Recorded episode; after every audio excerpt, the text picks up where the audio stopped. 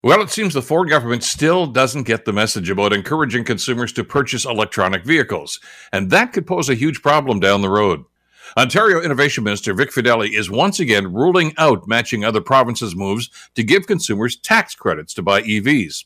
Fedeli says they would rather spend money to attract companies to build battery and EV plants in Ontario. Fair enough.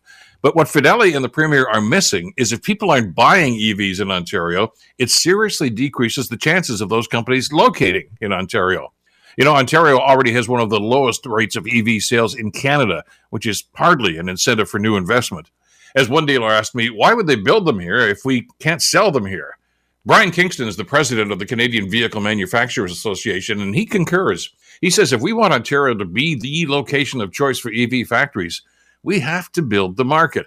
By the way, the provinces that have already seen steady growth in EV sales all offer some kind of incentive to consumers. Now, kudos to the government for attracting investments from automakers who are already here in Ontario. That's a great start. But there's about $300 billion US in investment still out there. And if we don't significantly increase EV sales in Ontario, we could be on the outside looking in when EV manufacturing really takes off. I'm Bill Kelly.